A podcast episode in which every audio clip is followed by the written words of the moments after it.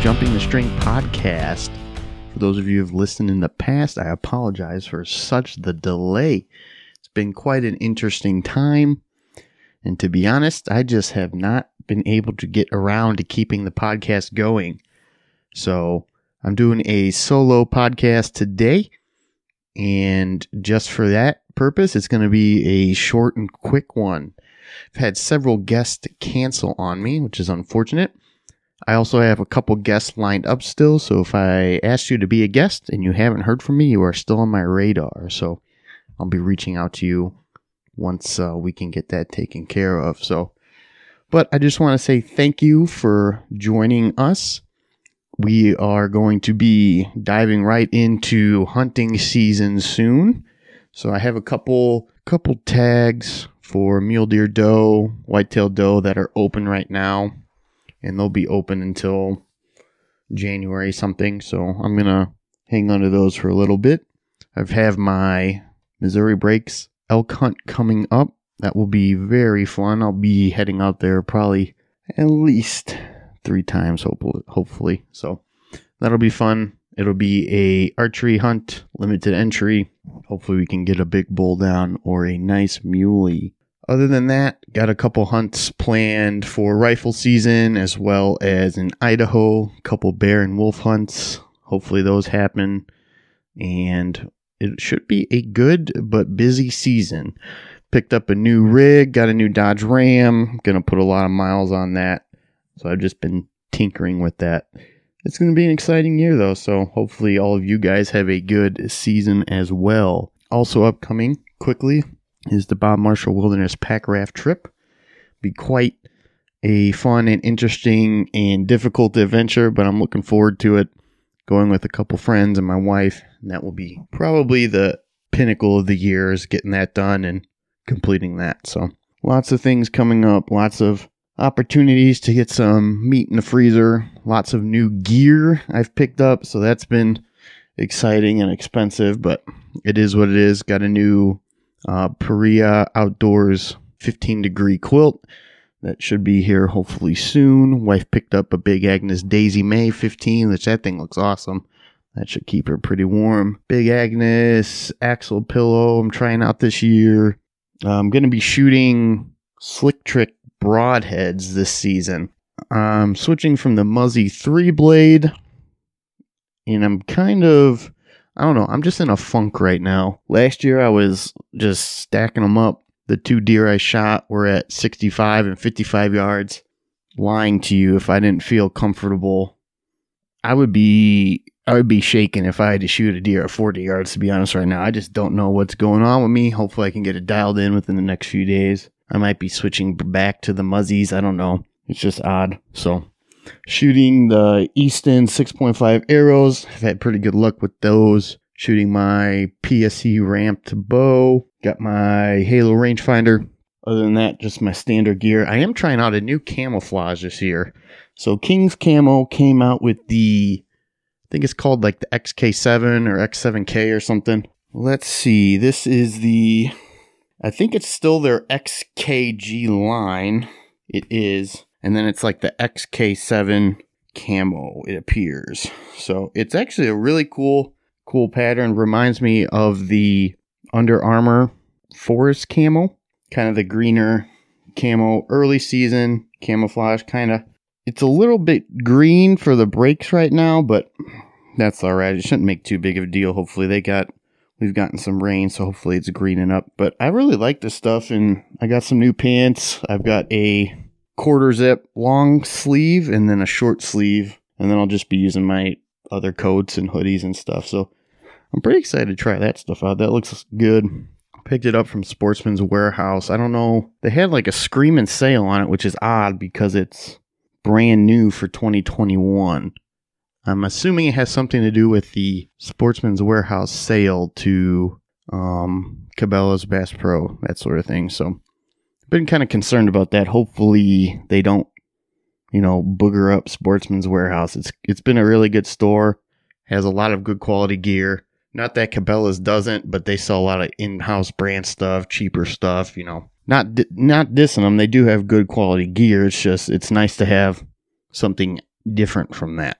Also, been doing a ton of alpine backcountry fishing with my pack raft. It has been very exciting, very fun. Set a new personal record this year on a lake I like to go up to. It's about six miles round trip. 31, 31 trout, 31 cutthroat trout. So that was that was a fun day on the fly rod and on the pack raft. So getting ready for the pack rafting trip on the South Fork of the Flathead. Been tying some flies, gonna buy some flies that's kind of been my fly fishing world this summer is just hitting alpine lakes and stuff and just killing it. So that's been awesome.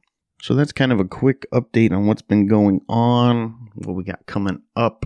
Just posted a new YouTube video on our YouTube page. So if you go to Jumping the String on YouTube, uh, just have two videos up right now. One's the first video is a first look at the Orvis Sling Pack, which that thing has been phenomenal. I love that pack. So it's been my go to all summer. So I'm going to do a full review on that here coming up shortly.